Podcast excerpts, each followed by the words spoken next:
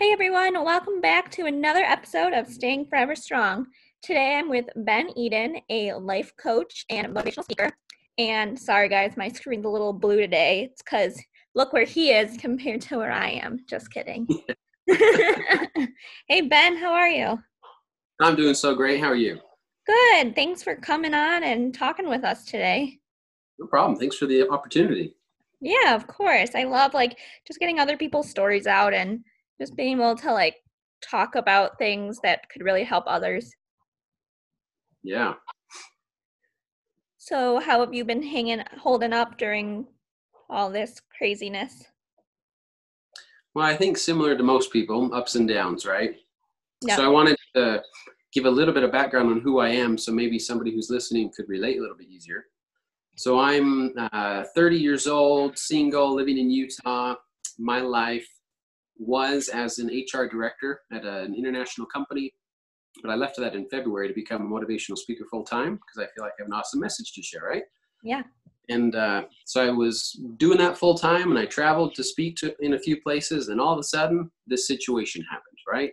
And so, with similar to everybody, lots of things changed. My speaking opportunities were canceled, and so now my life is a lot different. I was already working at home, but now I I always play soccer too. I mean, soccer is my passion, and even soccer is canceled. So yeah. that not being able to hang out with friends, you know, a lot of things, a lot of these things people can relate with. But what I've found is even though I live alone, I mean, I have Airbnb guests here, so I can uh, chat with them too. But in general, I live alone. I find ways to stay productive and stay okay but I found that that includes being okay with being sad or lonely sometimes. Yeah.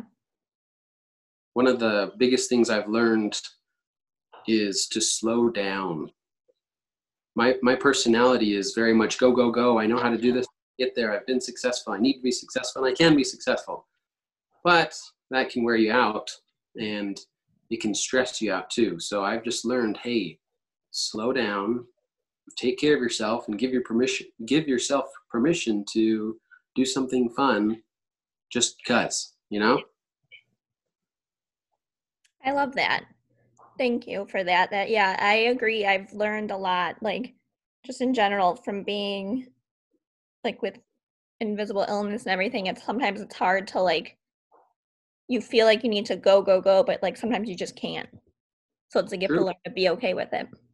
Yeah and then another interesting thing, and I'm I'm learning more and more about this. I think it's a fascinating subject. Is the subject of emotions. Obviously, we all have them, but I feel like they're very misunderstood. Mm-hmm. And so, for example, in these times where we say, I used to have a structure, I need a structure, how am I going to develop a structure, or every day is different, yada yada, then oftentimes we might feel guilt because, oh, I'm not as busy as I was, or I'm not staying busy, or whatever it happens to be, right? Mm-hmm. But that emotion, the sadness, loneliness, guilt, whatever it is, I think it's the brain's way of telling your body, hey, something's up. And as with any physical injury, you need to, to experience it and take care of it properly so you can heal. With emotions, I think too often we try to ignore them mm-hmm. and don't let them heal the right way. So maybe during this time of stillness and difference, we can start to learn to listen to our bodies a bit more. And I think overall we'll come out of it a lot better. Yeah, no, that makes a lot of sense. And I've like talked to a lot of other people and a lot of people have said like this is like almost like a time we'll never get again to like really just reconvene and see like where we're at and where we want to be and maybe regroup all together. Exactly. I think that I mean there's really nothing else that affects everybody universally. Right? I had another thought. Let's see here. oh darn, not coming. okay, it'll come at some point. so, what are some of the things you've done? Like maybe it could be even like going on now, or just in general, that you've done to help you to maybe learn to be more positive, or to just try and get through, like to be strong. Oh, sure. Yeah, I like that. This is probably where I was going. so I've uh, been reminded of the importance of getting sunlight, right? Vitamin D. Um, so staying in the house, my goodness, it can wear on you. And, and really, it's an invisible force kind of thing. It's like, why am I feeling a little depressed? Oh, maybe it's because I haven't gotten any sunlight. So I've given myself permission to go on a 30 minute walk just out in the sun. And Yeah. in the past, I might have thought, oh, but that's during work hours, so I can't. But now I say, look, it's just part of the day and it'll work out. And I'm a lot happier. It's exercise, it's sunlight, it's fresh air, a lot of great things. Also, here's what I was going to say I'm lucky. I think I've been told recently that you can think of this phrase the world is out to do me good instead of the world is out to get me, right?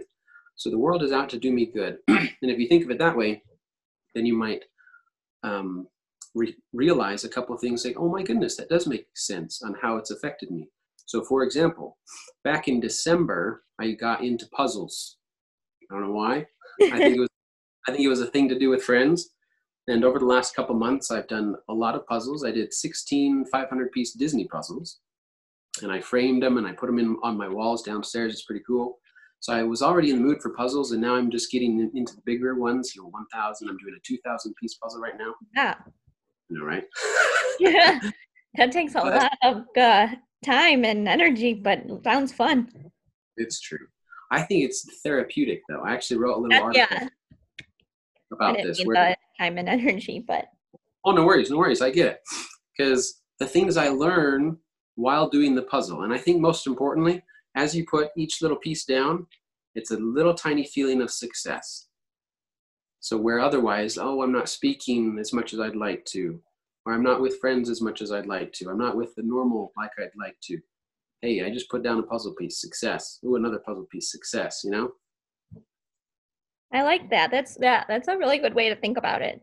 It's a very like half or half glass half full, then half Right, right. empty.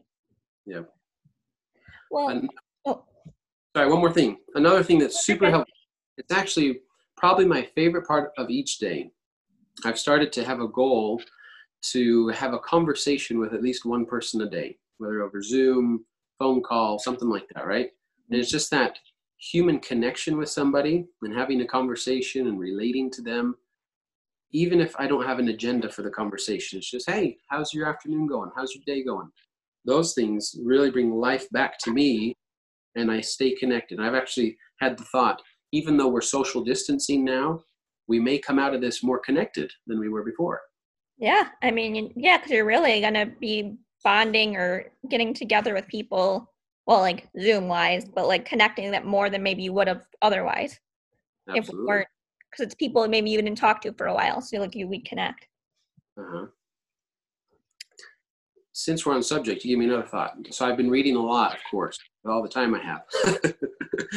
and one of my one of the LinkedIn posts, somebody I know asked this question, said, How do you like virtual networking as opposed to the normal way of, you know, going to a dinner or going to a networking event? And I said, My goodness, I love the virtual ones because I can see them face to face on the little pixels, right?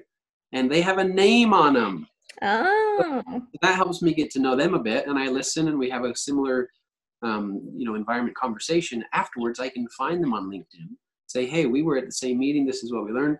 Boom we're connected and it's it feels Yeah. less awkward and a little easier than it used to and you don't have to worry about business cards and oh, i'm telling you or travel Yep. and you could just be in your home and comfortable and right yeah, no, it actually you those are all like really good points and like things you don't I don't really think about, but now I am.